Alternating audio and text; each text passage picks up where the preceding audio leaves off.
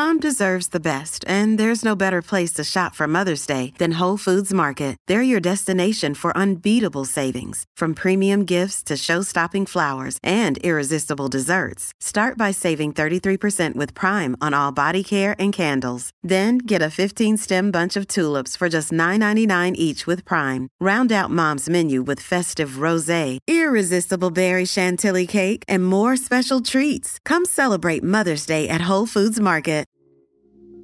Welcome to the Gabby Reece Show, where everything is an experiment.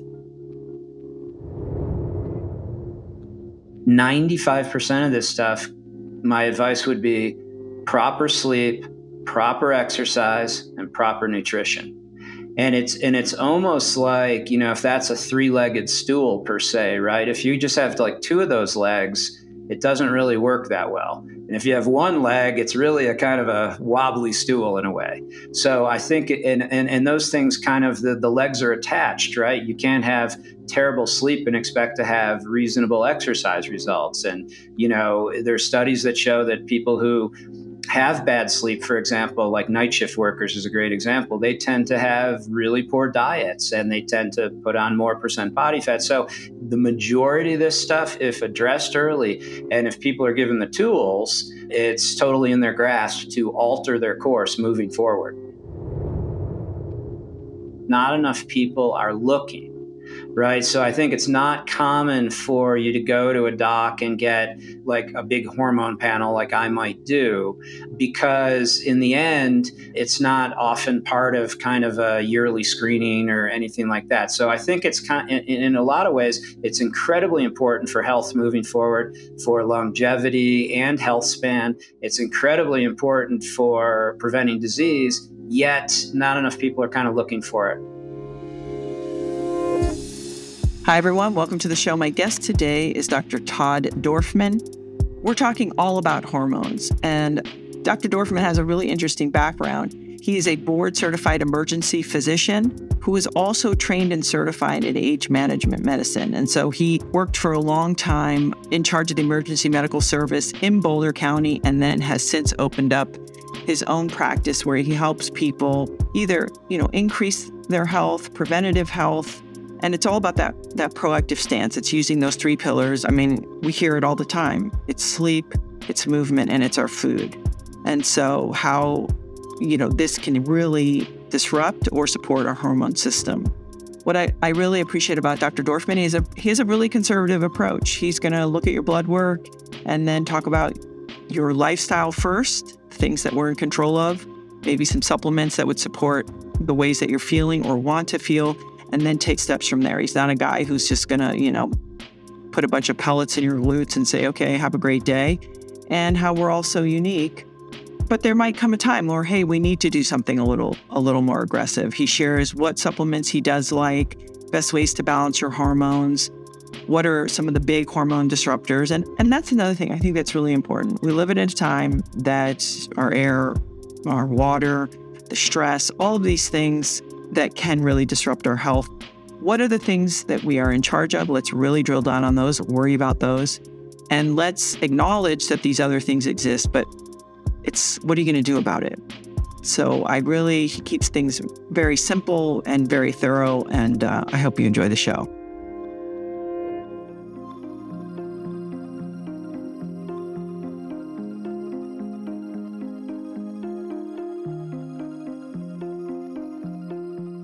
Dr. Dorfman, welcome to the show. Thank you for having me. I have to tell you, uh, this field that you're in is some of our audience's favorite. Yes. You know, whether it, people are young and thinking, oh, maybe I want to be as strong as possible or have children, too, I'm trying not to fall off the hormone cliff. People love to talk about hormones. Yeah, I, I totally agree. I think there are a couple contributing factors. You know, certainly um, the sort of somewhat aging population in general, and as we get older, we all have hormone imbalances um, that are absolutely addressable, but a lot of people tend not to address them until it's too late. And I think that's why younger people need to start to think about it earlier, because there's several things that we can do through exercise, uh, foods, uh, natural techniques before it potentially way down the road comes to needing to do a medical type of uh, hormone replacement. And maybe we can progress through age and natural, and then actually to sort of some of the more intense options that are available. I have to ask you, first of all, you studied age management medicine. Yes. Isn't that a ridiculous thing, title? it, conceptually, what it really is, really what I tell people, it's really about the concept of health span versus lifespan.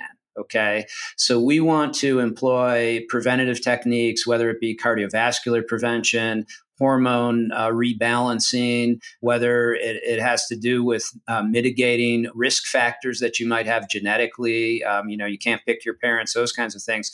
It's really about addressing disease processes earlier and not allowing those to affect aging. Again, we don't want a bunch of really ill people sitting around taking a bunch of medicine because I can keep them alive. We want people who are uh, vibrant and enjoying their life. That that's kind of the key to this. That's what age management medicine really means.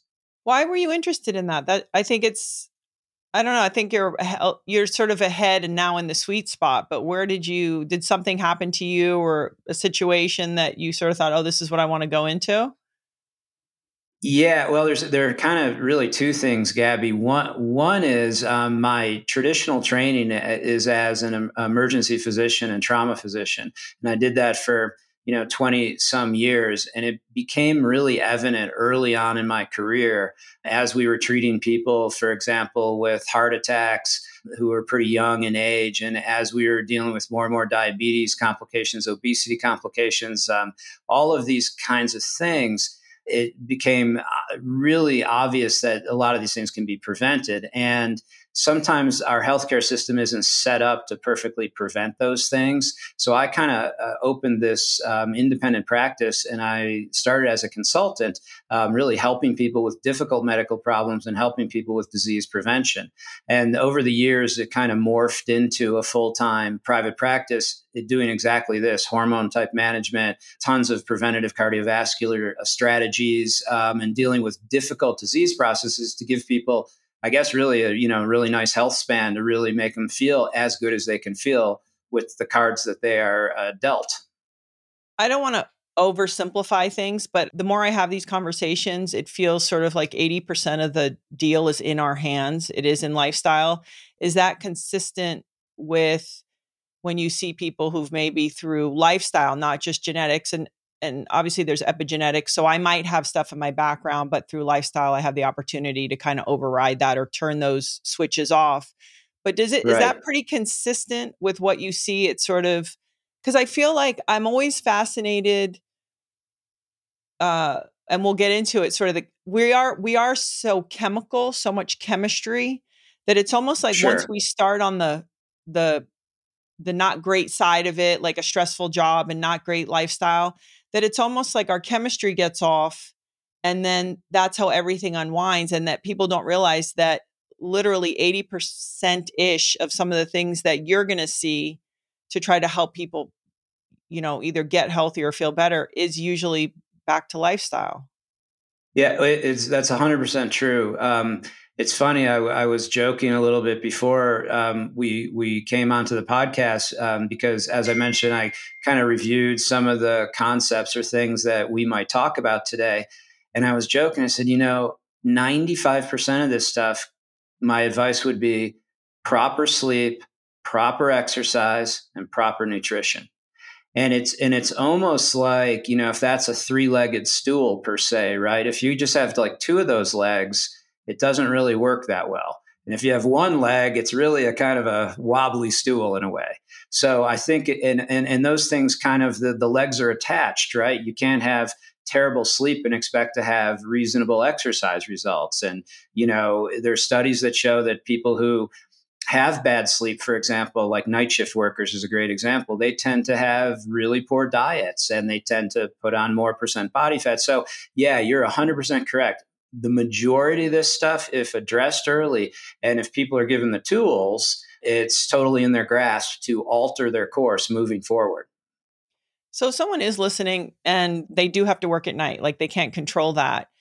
how do we help them with their circadian rhythm and all of that what do you do because it's it's just like hey i'm a fireman and i have you know we get called and picked up what what are the things obviously doing movement and ex and eating well but how would you approach that because people we don't live in a perfect world and um, right.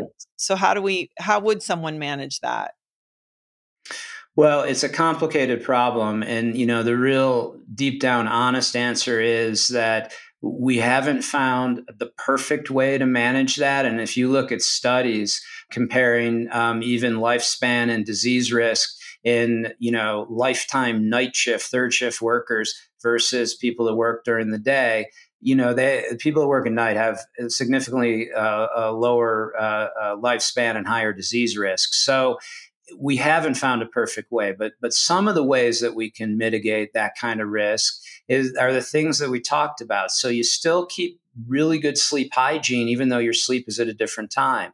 You have these hormonal surges that are incredibly dependent upon a, a set circadian rhythm, a 24 hour clock. Uh, there are even studies done in cells in pancreatic cancer, for example, that, that part of what happens in pancreatic cancer is the cell's 24 hour circadian rhythm gets thrown out of whack. Now, whether that's from the cancer or a cause of the cancer, I have no idea. But the point is, there is a fe- effect in all cells in the body with the circadian rhythm. There are certain supplements that can help with sleep things like ashwagandha, things like melatonin, um, magne- uh, magnesium supplements uh, can help with sleep. GABA, G A B A, which is a receptor type uh, supplement, can help with relaxation and sleep. And it's all about good sleep because when you sleep, you re- literally rebalance your hormones, secrete certain hormones like growth hormone only at night. And then you have a surge of your cortisol in the morning, which helps set your sleep wake cycle again. So, sleep is kind of the key, and anything that we can do to help these people get regular sleep, uninterrupted sleep, we try and do. Wait, I have a. You're the perfect person to ask. I heard that melatonin is it made like through the eyeballs is, is, this right? Wait, what did I hear? Some weird fact. Like no, that's, that's, why I don't know. Looking through light, looking at sunlight in the morning, kind of oh, sets I, our bodies. What it? Can you tell me the connection now? Because I need clarity if I'm going to talk about it at like a dinner party or something.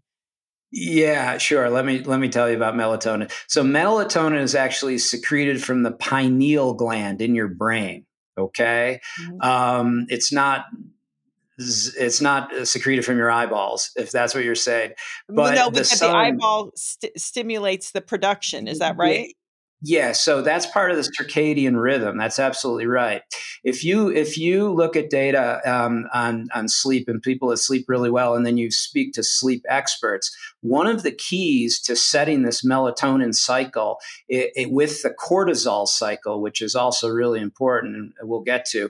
But right first thing in the morning, within the first probably 20, 15, 20 minutes when you wake up, you have your surge of cortisol the studies show that if you can go outside immediately and get sunlight, and these studies were done like in Norway where there's no light, so they used artificial light to stimulate people versus the group they didn't stimulate. If you can go out right away, you, uh, you know, whether you have your coffee in your hand or you don't have your coffee in your hand, that is one of the prime ways to start to reset your circadian 24 hour clock. And then that leads to a, a, a secretion of melatonin several hours later about 10, 12 hours later, and there's a small secretion of melatonin. And then a couple hours after that is a big secretion of melatonin. And that's how your body naturally sets it. So you're totally right. It does have to do with sun, but it's, it's obviously sun right when you wake up. And it's most important the first 15 minutes or so. And is it is it safe to say that if, if, we live in a gray area or it's a winter month, we can still go outside and sort of look towards where the light is and we can at least get some benefit?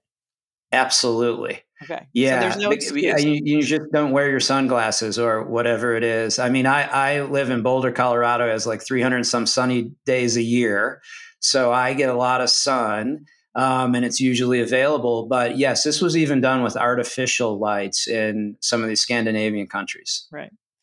So let's start. Let's just start with younger people first. Uh, young okay. adults, maybe they want to keep things at least Uh, of course we want to keep it dialed in but now they're because they maybe haven't started a family yet and it doesn't it never occurs to us I, I I think most of us things occur to us when we're not feeling great, but things when things are running smoothly. What would just be a baseline, you know, sort of conversation about? Is it once a year go in, get your blood work done, check things out? Because you know, you you probably saw that book Countdown, and there's just so many other things now impacting people's overall um, hormonal health. What whether it's it's in the foods, and we're going to get into that, the environment, our stress we live mm-hmm. in a in a sort of I think more unnatural way. Um, what right. would you say to a younger person just to kind of stay on top of it?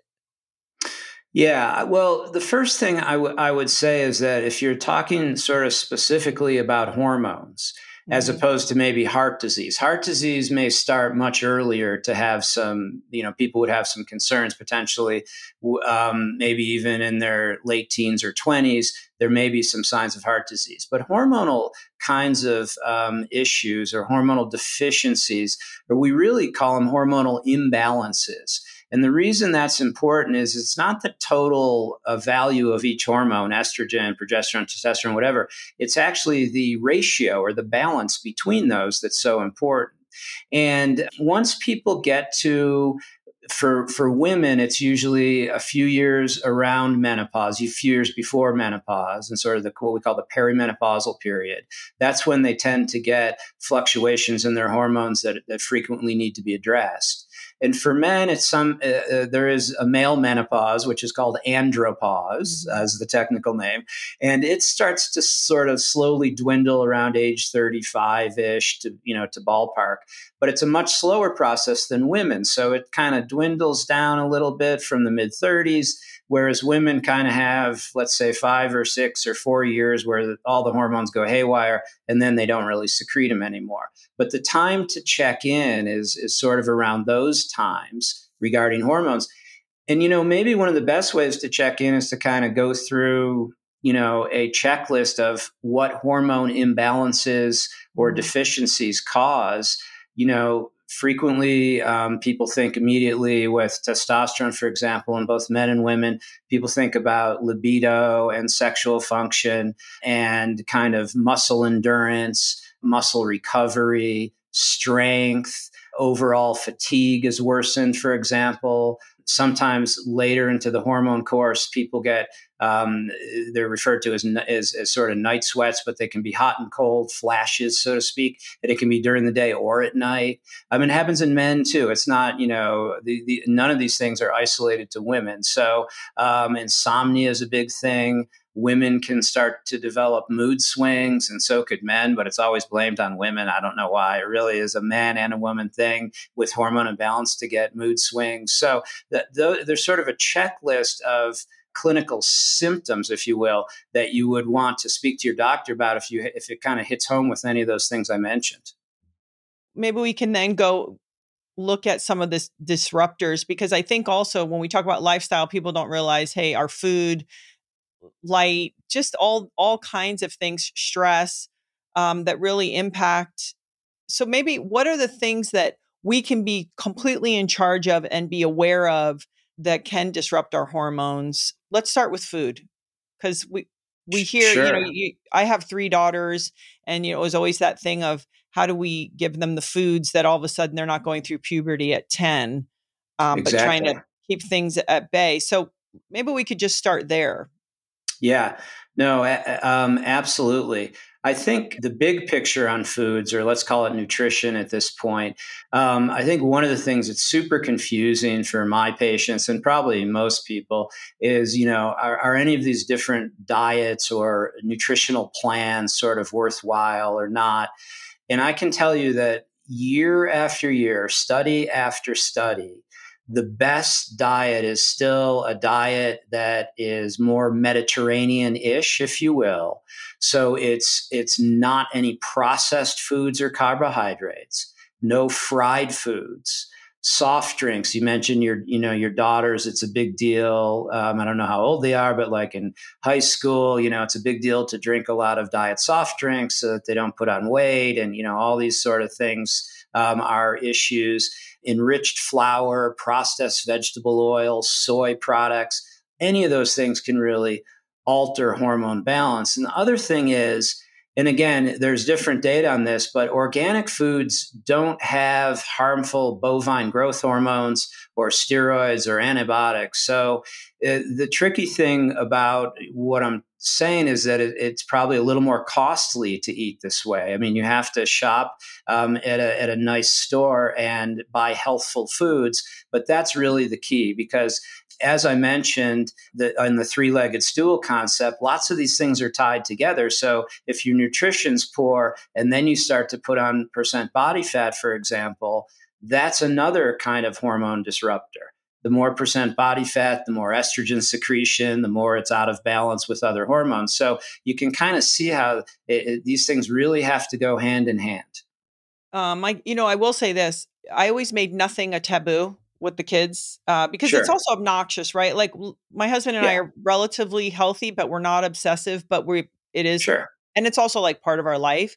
So sure. you, I almost created a strategy where it was like, hey, in the house, this is what we're eating, but out in the world, I'm not going to make anything taboo. And you find, I feel like with most kids, their palate gets used to kind of what their family gives them. And yeah, sure, when they become teenagers, they might they love a drive through, but I don't right, think sure. they it's not habitual. Um, so I would encourage people that you know if you can show them the good example i feel like they have a tendency to come back to it they do weird stuff for a couple years but i feel right. like they come back to it or the minute they want to have their skin look good or whatever but things like um, you mentioned diet soda or you know all these chips and things with a lot of unusual ingredients.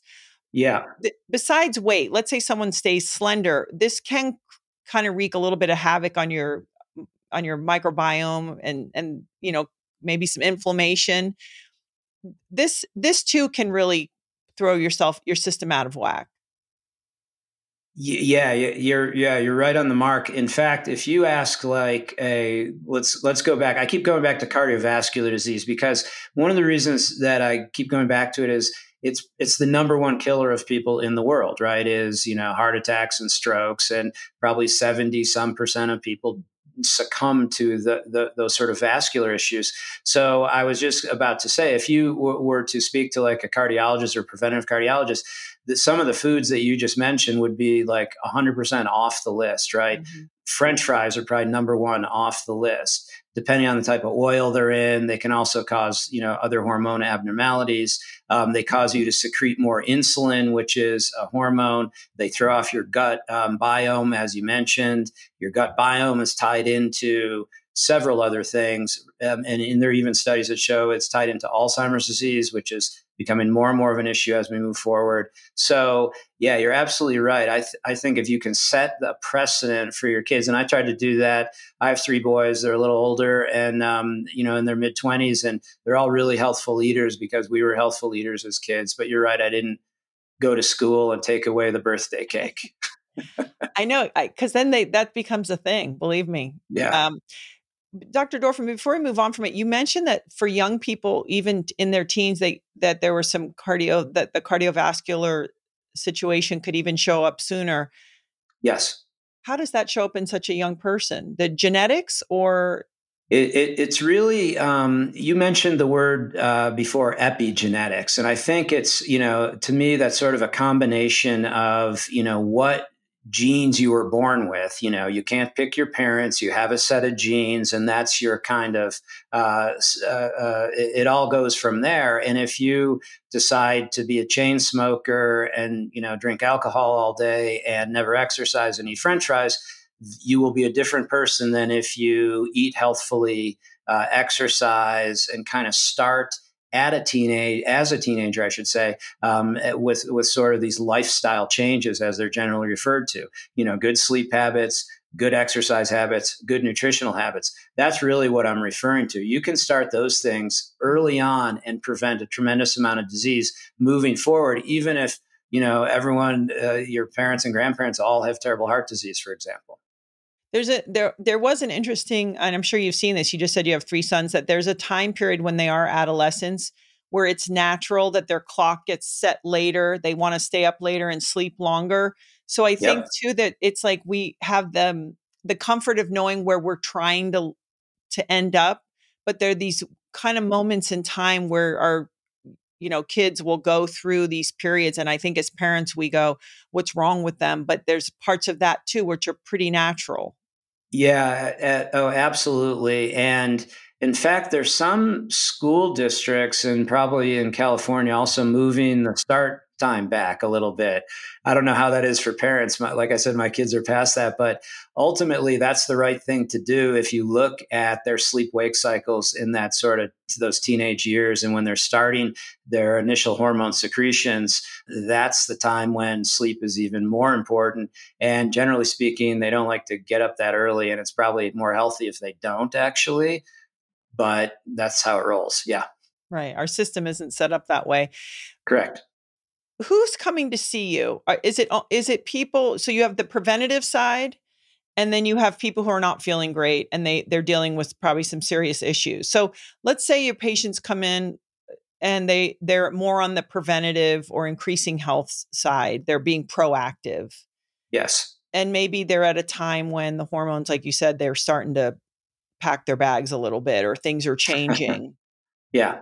What are the steps that generally so you take a look at the at the three, you know, sort of lifestyle things. Is there is there a do you ever see people who, you know, how uh, people get so nutty and obsessive and maybe they're overtraining and putting a weird amount of stress on their system that way that's also impacting their health? I'm just curious because I think sometimes when people get a little older and they start to freak out about getting older because it is so sh- it's strange. I mean, I'm I'm there um yeah, yeah. they they maybe go overboard. Have you seen also even where people it's like hey you actually need to train less uh yeah so let's let's talk let's go to the sharp end of the stick. Let's say someone who comes in and they're it's just too intense. What would you say to them?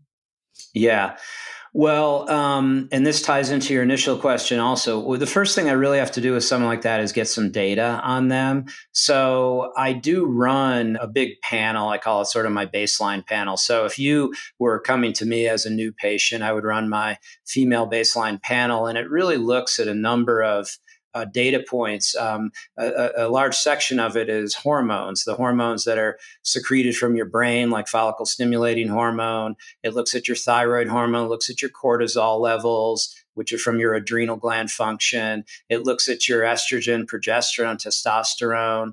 Um, it looks at your insulin. Um, so I'm looking at a number of hormones just to pick that section of the lab panel out. I'm obviously also looking at your kidney and liver function and electrolytes and blood counts and all those other things, uh, lipids, obviously. And then I, I at least sit down in my practice, sort of behind the scenes, and at the same time, you have you will have filled out a questionnaire, and that questionnaire kind of includes: Are you having any symptoms or not? But it includes a training uh, schedule. It includes a, a, nutritional, a dietary, you know, schedule. I basically say, what are you putting in your mouth all day long for the next, you know, five days or whatever, those sorts of things. And I kind of sit behind the scenes and I come up with this big analysis and I sit down with the patient. And that's where we start to pick it apart. And very frequently, especially in Boulder, so in Boulder, Colorado, as you probably know, it's like the the mecca of people working out. Are um, charging. Yeah, I mean, everyone here, no one here admits they have any illnesses, and everyone is, you know, biking, swimming, and running all day long, right? Yeah. So I have a lot of people that overtrain. And something you might not know, this is a great example, and there's studies regarding this, is that endurance athletes actually have a higher risk of cardiovascular disease. They have higher levels of calcifications. We don't know if it's necessarily leads to more deaths yet, but clearly they have more vascular disease. So I'm very careful with all my patients, even if they come in and say, you know, you know, there's someone of, of your uh, uh, athletic caliber and they are, you know, 20 or 30 years older. Trust me, they are working out just as hard and they're trying to feel just like they felt when they were 20. And I see that a lot. So we have to make adjustments. And sometimes those adjustments are simple lifestyle changes like, okay, you know, you sent me your, uh, you know, fitness tracker information your heart rate's not um, ever going down to a baseline your heart rate variation is too high you know and i and i usually get help because there's also a lot of expert training people here. So i usually refer them to someone who i trust to help guide them a little bit. Um, i do some preventative cardiovascular testing and i kind of come up with a whole package to say how can we most mitigate risk moving forward? And a lot of times that has to do with um, a supplement program because uh, as you mentioned earlier before i throw you know prescription medicines at people very frequently i'm using natural type products fish oils for hormone imbalance um, and also for cardiovascular pr- uh, protection. Sometimes I'll use, you know, certainly things like vitamin D3, vitamin B12. Vitamin D3, by the way, is one of the precursors or, or um, ingredients to make estrogen and progesterone. Uh, DHEA is another ingredient to make testosterone. So I check all of those levels and things, and I kind of come up with a plan we talk about sleep for sure. And then we keep checking in on the plan and moving forward.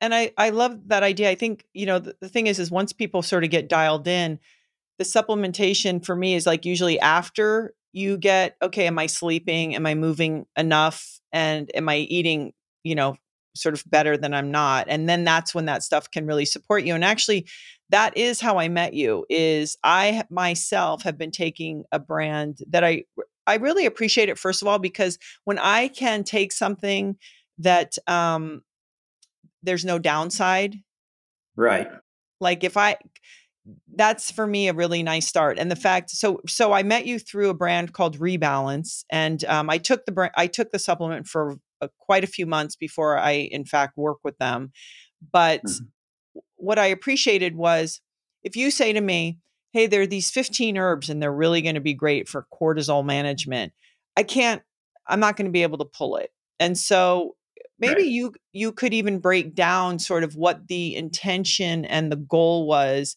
in the formulations for the morning the evening and then the the sleep or the you know the the yeah, right the dream dream catcher yeah mm-hmm. the dream catcher because I, what i love about this is that it was created out of a need that there, you know, the founder's wife was going through some things. And so through this process, right. they themselves. So let's talk about cortisol because I uh, people are they're not sure. It's like I need it low. It's like, well, no, you want it high in the morning because if when you want to go out and kick ass and get it done and do all the hard stuff, you kind of want to do that when that's high and you're in the right frame of mind and you're ready to go.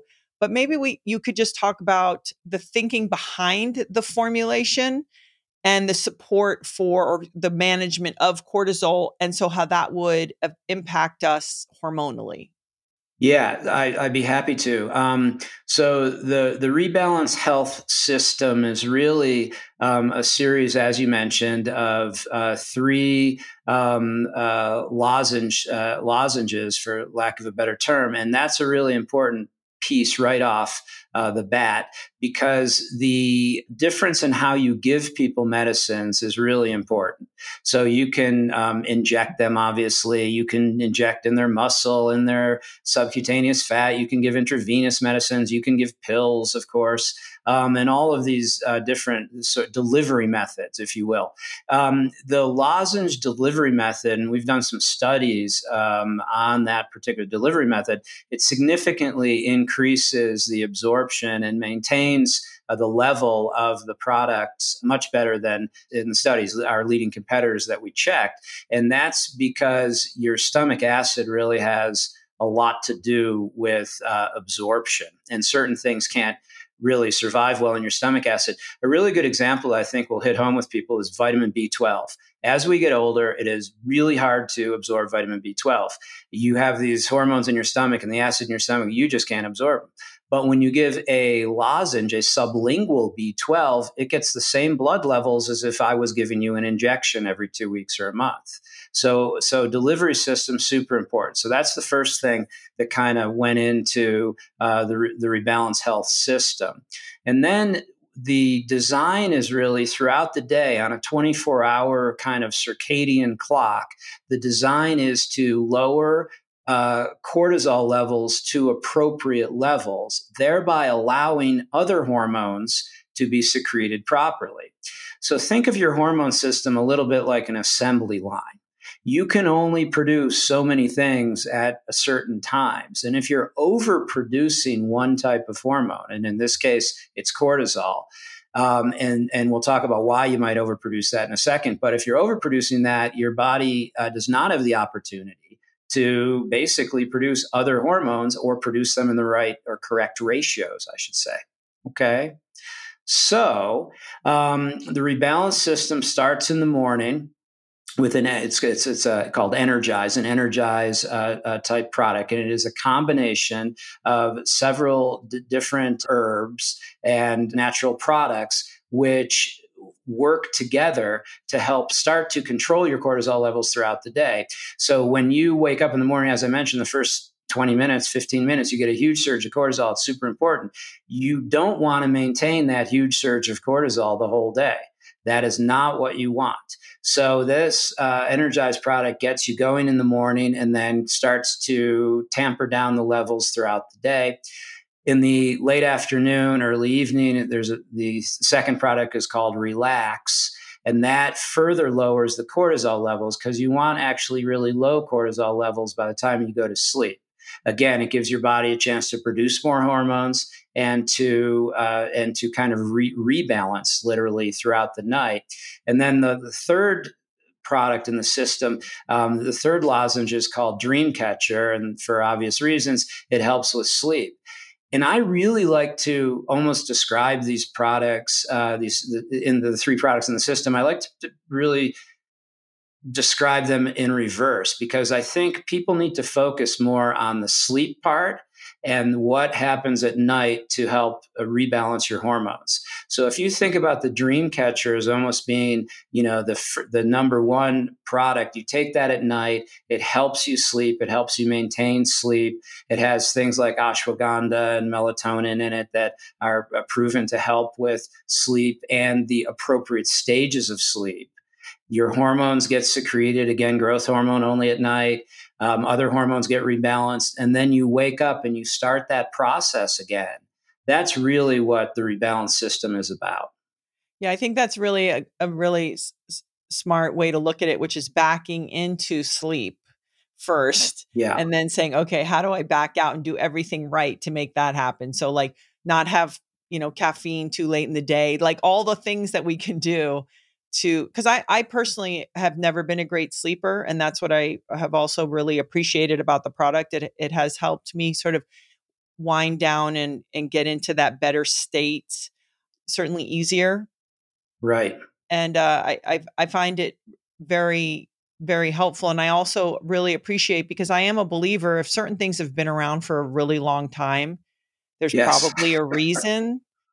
I'm with you on that yeah. You, you know totally and so right you yeah. know certain of the, the, these ingredients are very old you know so i i really appreciate that it was like and here it is i i would say i i i do drink coffee in the morning so i actually use the morning one after my coffee especially yeah. if i'm on the go because it is it is minty right. and and um you just like you said you have to let it you have to let it happen though yes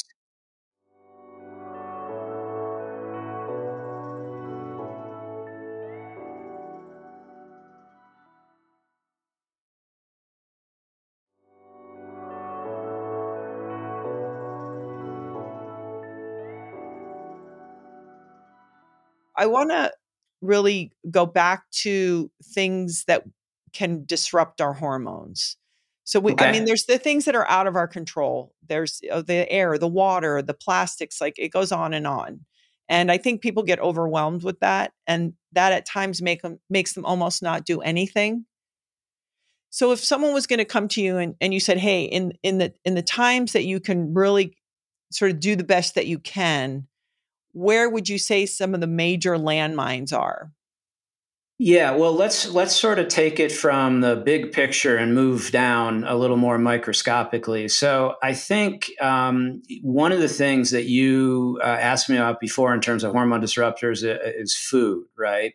And food um, is a key, you know, hormone disruptor. Again, it might increase percent body fat, throws off your microbiome of your gut, and all sorts of other potential problems we mentioned sleep again. Again, you're at like these are the big picture things. Food and sleep are major hormone disruptors. Percent body fat versus lean body mass, a higher percent body fat is a huge hormone disruptor.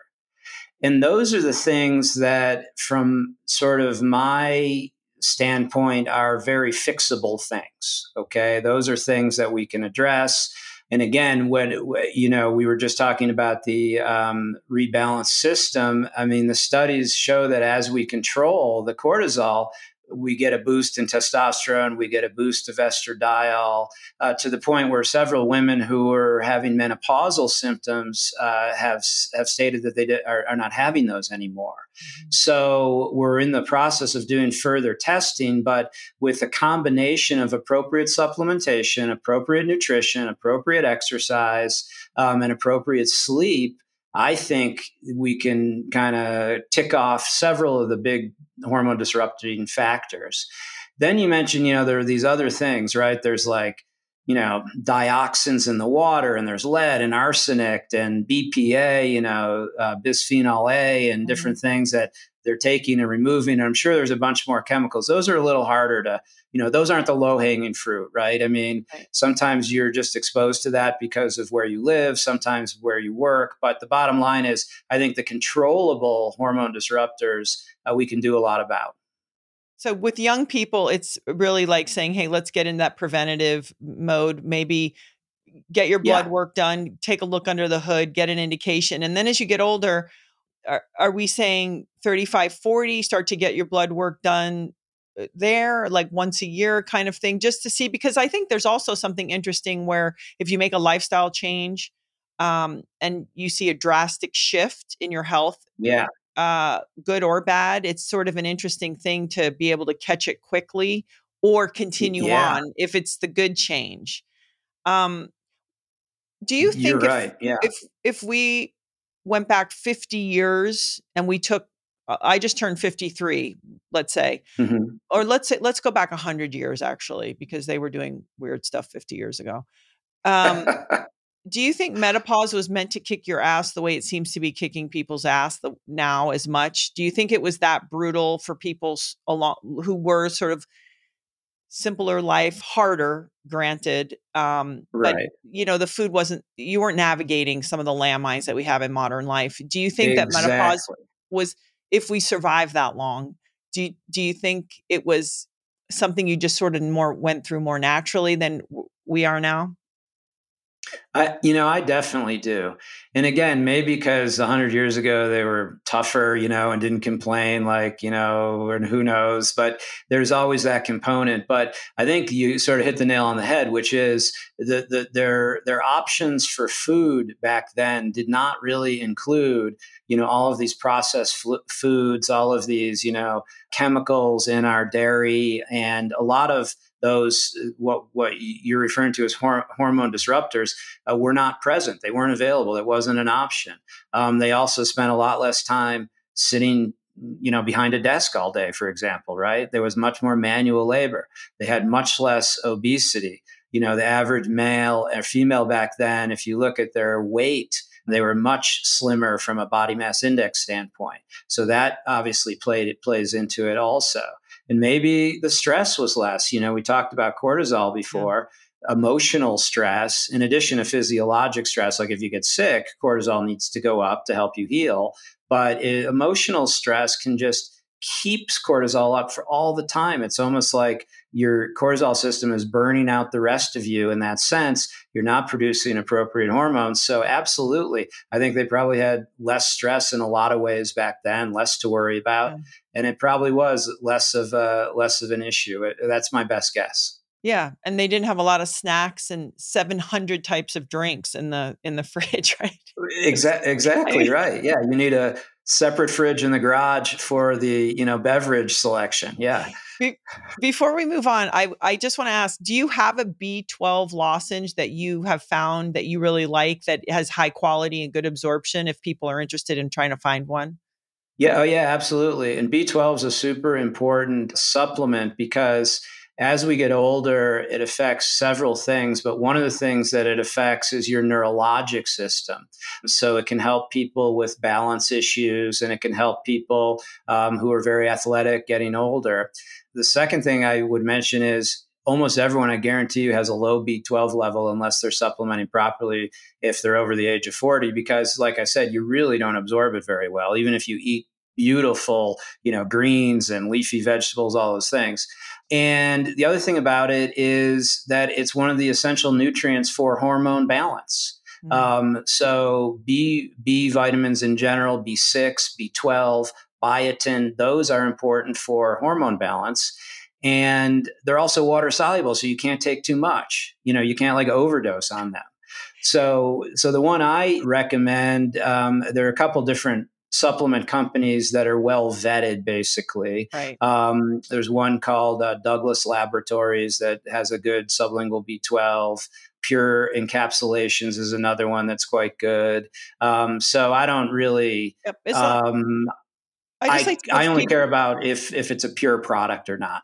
Yeah, I just like to give people a few options because they'll hear this and yeah. they'll think, and then they'll go try to look for something, and nobody ever really knows like, is this good? Is that good? So so right. Thank you for that. Can we go back very quickly and sure talk about um, actually birth control because yes. young women they get put on it and a lot of times you'll hear they'll say oh well this is going to help your cycle right like the doctors will put them on to help their cycle but i i mean is there any greater sort of disruptor than birth control and then what would we do as an alternative if we have a you know a young adult daughter who's you know off, off to the races and has a boyfriend and whatever because I, it's a really con- it's kind of a conundrum at that point for a lot of people. Sure yeah, well, the first thing I think is to sort of understand that the, the birth control pills, what you're talking about, they're generally hormone pills, yeah. and most of them are estradiol um, and progesterone. So they're an estrogen and progesterone sort of combination. Some of them are pure progesterone. You know, there's a few different variations, but in general, what they're doing is creating a ratio of hormones in your body, which is sort of faking your body out as if you're pregnant. That's kind of the bottom line. So you don't ovulate, you don't have, you know, you don't have any eggs to be fertilized. Now, there are studies, and women are on these for years and years and years and years and years. And most of these are synthetic um, hormone products. And if you're asking me what I would do if I had a daughter or how I recommended my patients, if it's really for birth control purposes, there are probably some better options, which are like IUDs, um, or other types of methods. I think hormone methods in the long run can tend to cause a problem after 15 or 20 years on hormones, and that used to be common. If you're asking me, how, would I uh, recommend hormones to regulate a cycle, for example, because it was inconvenient or something and had nothing to do with uh, protection from uh, becoming pregnant, then I would 100% stay away from the synthetic hormones. Um, again, you, there are natural ways to do that. You have to look at percent body fat. You have to look at the nutrition. You have to look at the hormone disruptors. You have to then, um, you know, consider using supplementation, you know, like the rebalance system to potentially help them rebalance estrogen, uh, progesterone, testosterone. So the long and the short of it is each case would have to be taken separately, but it's not my go to for sure. Okay. I come to you. Um, I'm going. I'm I'm middle aged, and I'm saying, hey, listen, I'm just trying to continue to increase my quality of life, my energy. I'm going. You do my blood work. I'm a male or a female, and um, it it looks like it would be a good idea to supplement. I'm at a certain mm-hmm. age where that's just what's happening. What are the options that you like? And I know everyone is different um, mm-hmm. you know because you'll say people people will say oh do i do the pellets? Do i do the cream? Um, is it where do you tend to move seems you know feels good to you or that you in your practice you that works for you that you like? Yeah. No it's it's a great question. I think the so what what you're uh, I think really asking about is sort of prescription based hormone replacement therapy in a way. Yeah. Um, so the first thing I do, based on that big lab panel that I referenced earlier, I really determine where the levels are and how far out of a range uh, that I want them in. Remember also that the range is different for you and it's different for uh, you at age 75 and it's different for you at age 20 right? So in the end what we have to do is uh, make an appropriate lab range for where your hormones should be. And it's not always the lab range that's in the um, Right. It's not always the lab range, you know, that's in the general lab. Like, you know, I don't want to name labs, I guess, but whatever lab you go to. So what we do is we pick that point. Then the next thing I do is I say, what's the safest way we can do it? Because we're all always talking about sort of a cost benefit analysis, right? Um, it's like when you're talking about with your kids before the benefit of teaching them how to eat properly you know the cost is well if you don't track them when they're out they might have soda and you know fast food but that's okay because 95% of the time they're eating well. So I make cost benefit analyses. And the first thing I start with is a natural uh, type of treatment. So we would start with supplementation almost always, unless something was really wacky. Again, I mentioned the uh, Rebalance Health System before. That's a good place to start. Then there are other specific things that I would hone in on. Some of the vitamins I mentioned that are important for hormone um, imbalance, you know, would be like vitamin D3, vitamin B6. Uh, omega fish oils, uh, DHEA, vitamin C. Mm-hmm. So I would work there. And then I would see how they're doing. We would change some lifestyle things. And I check in with them really frequently, like every two months, maybe, or three months. We repeat parts of the blood panel to see what we've affected. And we check in with them clinically. How are you doing? Do you feel better? Do you not? Whatever. Eventually, I might need to work up to prescription hormone replacement. And then I usually do bio, what's called bioidentical hormone mm-hmm. replacement. So my my uh, hormone replacement strategy is with plant based um, hormones. Like, um, for example, my testosterone is made from either yams or peanuts, and the same with the estradiol. So we get um, plant based. And then in the delivery method, as I mentioned before, where the rebalance is a lozenge, uh, our delivery method um, for some of the hormones is frequently creams. And that's been shown to decrease some of the risks with estrogen, like for blood clots and other things. So I use the safest possible modalities. And then I target a specific blood level. So I don't just slap a cream on you and say, have a nice day, come back in a year. We then check the blood levels again. We see how you're feeling until we hone in on kind of the right place for you to be. And everyone's a little bit different, but right. we kind of hone in on that.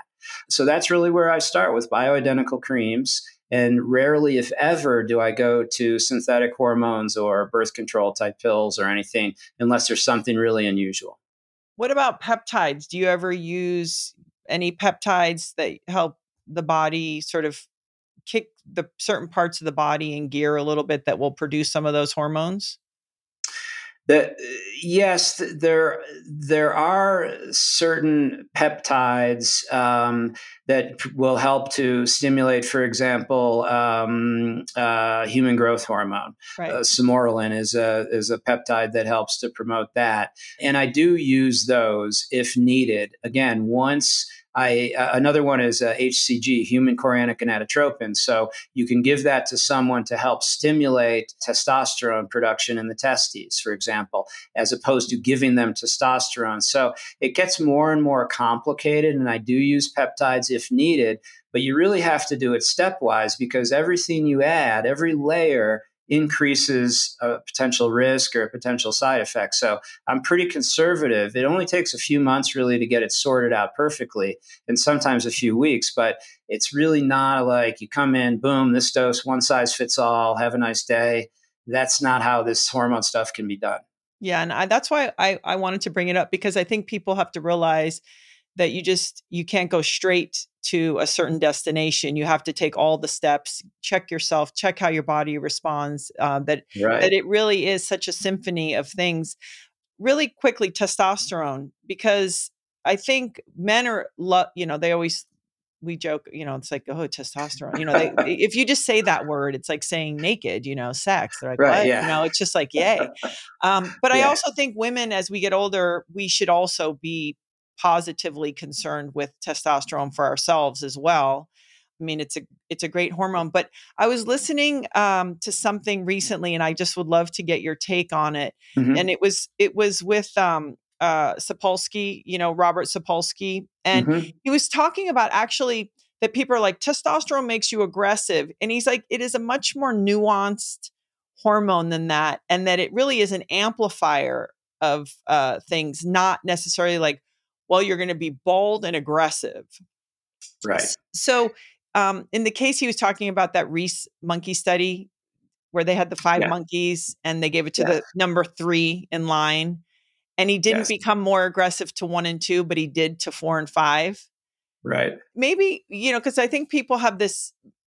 They don't really understand what it, what a like a sort of a subtle or nuanced hormone testosterone is, and you talked about like how everything it's all in relationship to the other. So it's also in relationship to estrogen and progesterone, and that like Right. libido isn't just about testosterone.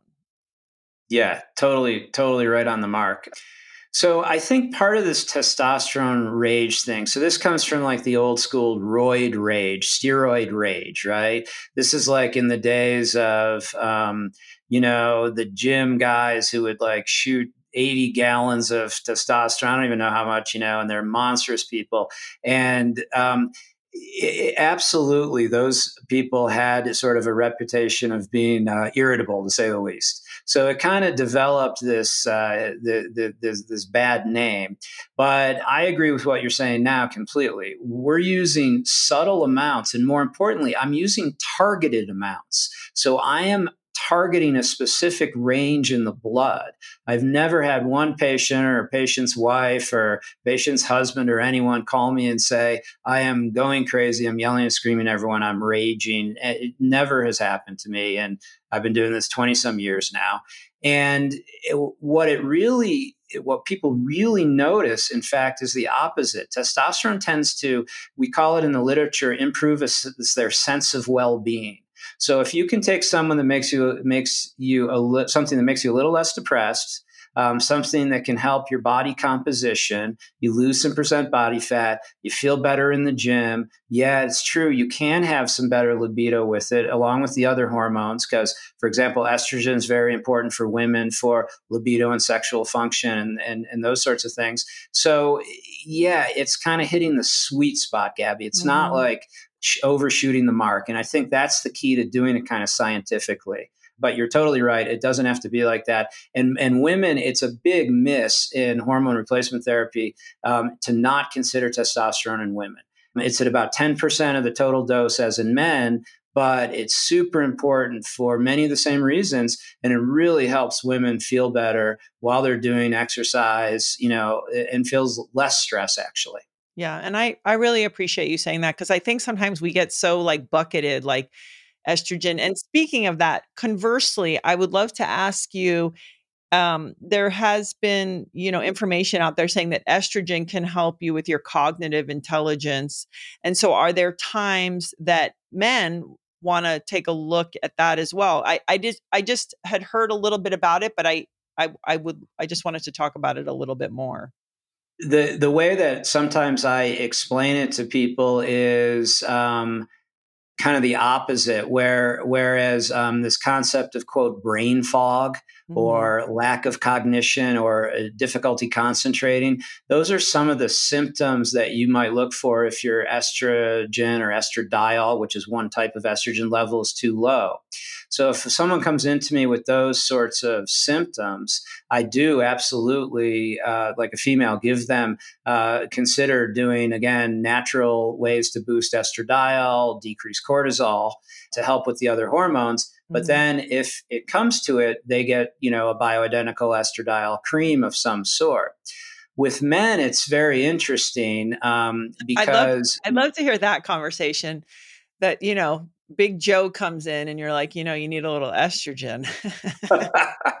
well, the good news is I don't have to have that conversation because they all want more testosterone, right? So as I normalize testosterone, there's a natural um, an enzyme which is called aromatase that converts testosterone to estradiol. So they naturally get some more estradiol, and it does help with brain fog. And I let that estrogen level run higher in patients who are, for example, um, have some like early Alzheimer's kinds of changes or some short-term memory kinds of changes. Absolutely.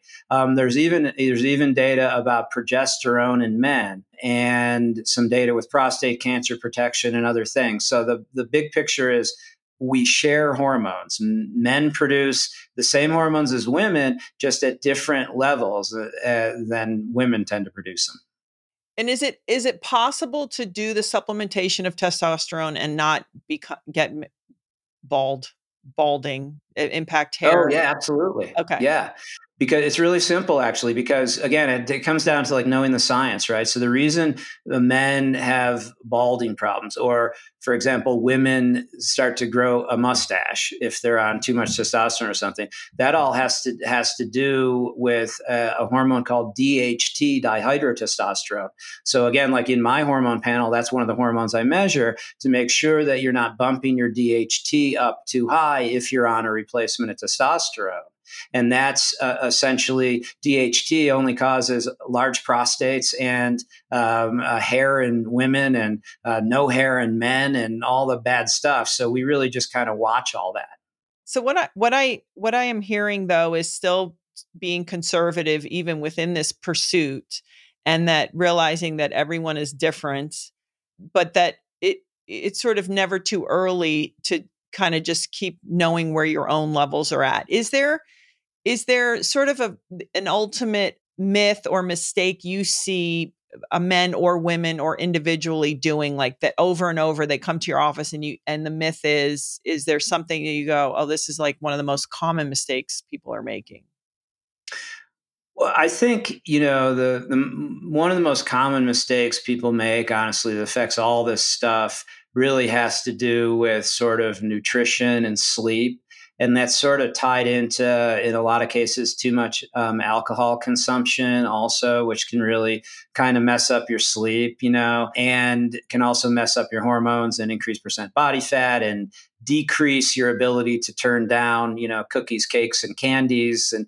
it sort of disinhibits you and all those things so I would I would uh, have high on the list uh, too too too much alcohol, um, leading to poor sleep, etc. I would also say that people don't start early enough to address hormone issues. Like we mentioned, you know, people in their 20s and 30s. Well, they may not have symptoms yet, but it doesn't mean it's not a good time to you know use a, a, system like the rebalance system for example to help control stress levels help control your cortisol levels help improve your sleep so moving forward your hormone uh, system just remains more in balance again it's like a preventative strategy as opposed to you come to me and you say okay I'm way overweight. I, you know, I can't lift two pounds. I'm breathing heavy walking up the stairs. You know, then we have a lot of work to do as opposed to, you know, eh, people your daughter's age are saying, you know, we should start to regulate this stuff, or my kids' age in their 20s. Yeah. Nobody loves the alcohol comment, Doc. They well, all, it's in every- I know. It's, it, I hate to say it though, it's a real sleep disruptor and a real hormone disruptor. Yeah. And it's everywhere and it's part of our people's rituals. It's, it, uh, it kind of is amazing to me.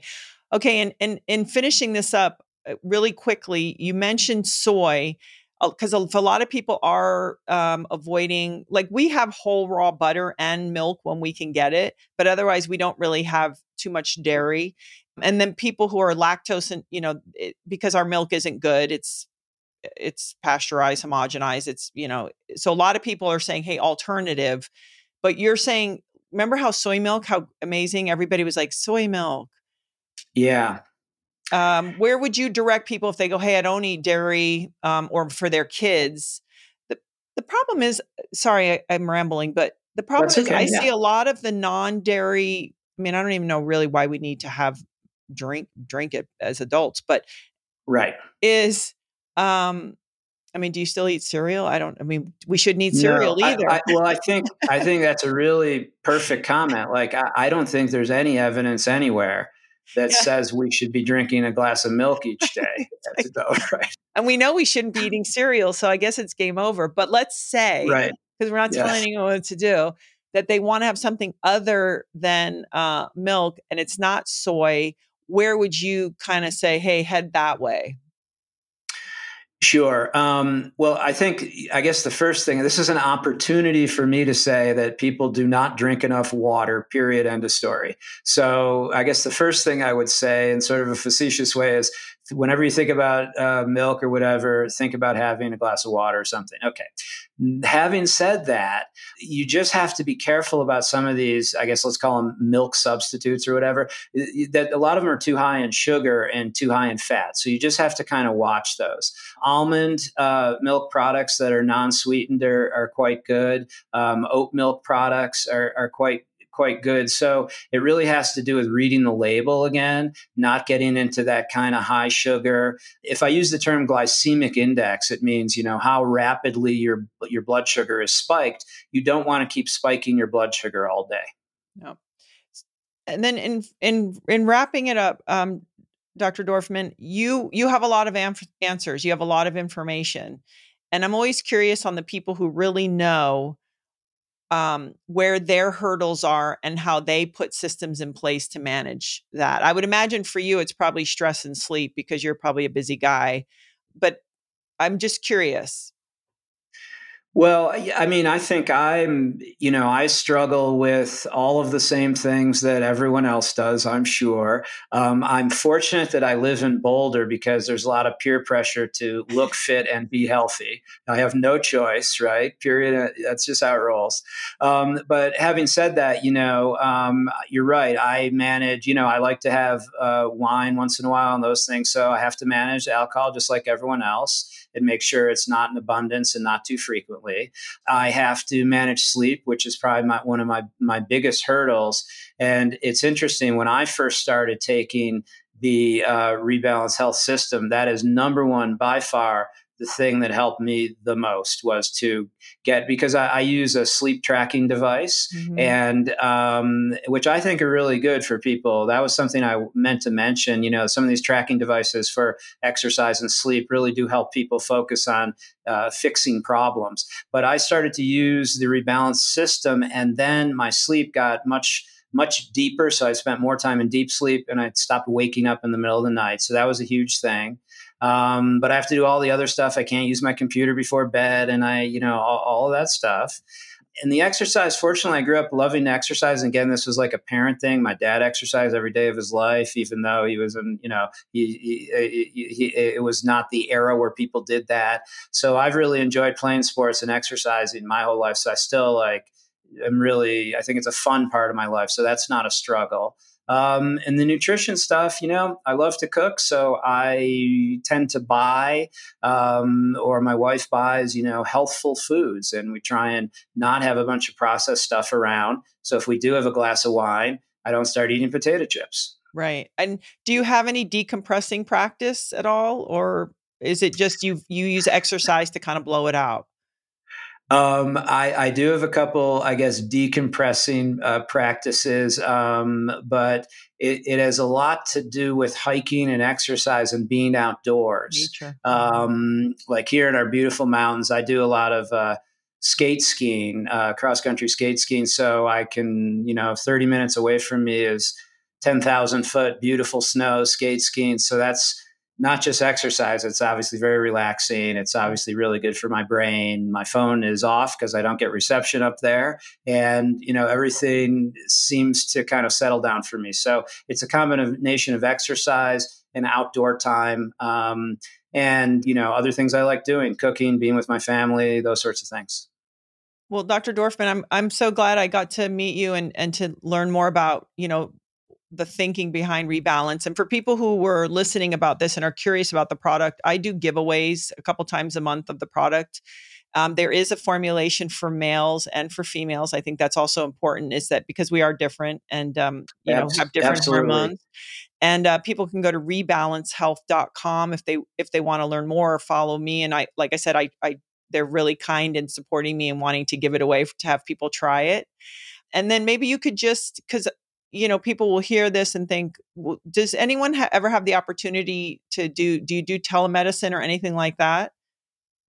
Yeah absolutely. I have i have a, um, a, a private practice and i'm available for you know if you just want to consult for a half hour an hour or if you want me to manage everything i've patients all across the country. But i think the key uh, to, to this is as i mentioned this sort of stepwise approach and even if a patient doesn't want to go to their doc or doesn't want to, um, for example, spend money or you know on lab draws and those things, I think starting with appropriate supplementation.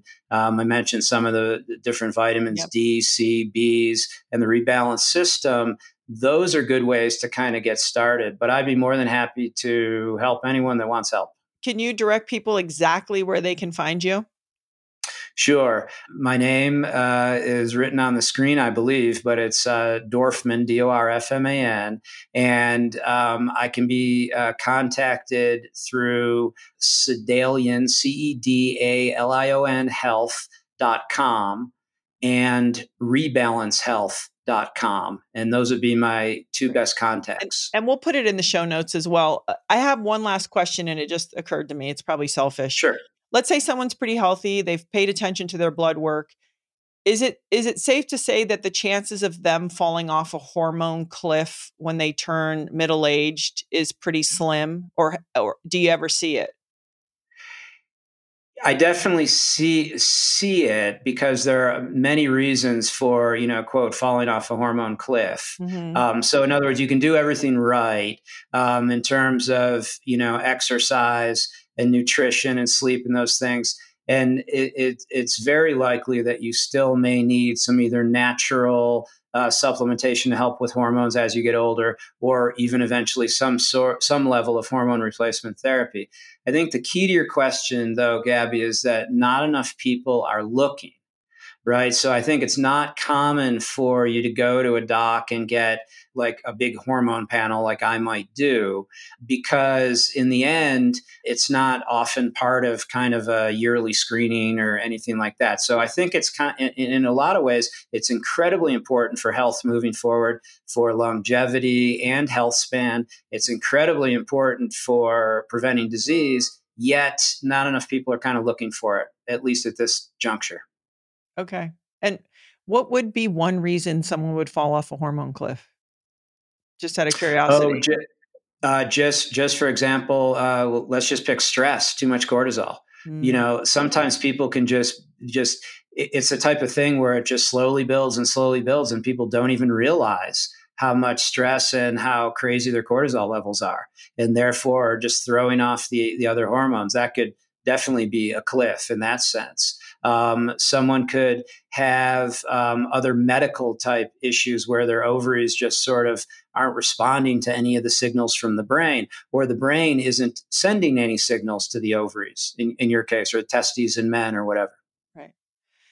Well, Dr. Dorfman, thank you for your time. And um, I just really appreciate the work that you're doing. And I, I really appreciate the work that uh, Rebalance is doing because I myself, like I said, I haven't slept I, am not a great sleeper. I think uh, you know I call it mind grind in the middle of the night, and um, yeah, I I don't think that's unique of people who are trying to do their best, and and I even know better, and um, I have seen uh, not only an improvement but uh, just an improvement, like we said in that back end part of the conversation. So so thank you for joining me today. Yes, it's been a real pleasure, and uh, uh thank you so much.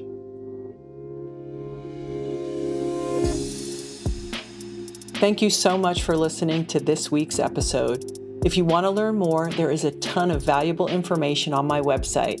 Head to the link in the show notes and click gabbyreece.com to find a full breakdown with helpful links to studies, research, books, products, and more. If you have any questions for my guest or even myself, please send them to at Gabby Reece on Instagram. If you feel inspired, please hit the follow button, leave a rating, and a comment. It not only helps me, it really helps the show grow and reach new listeners.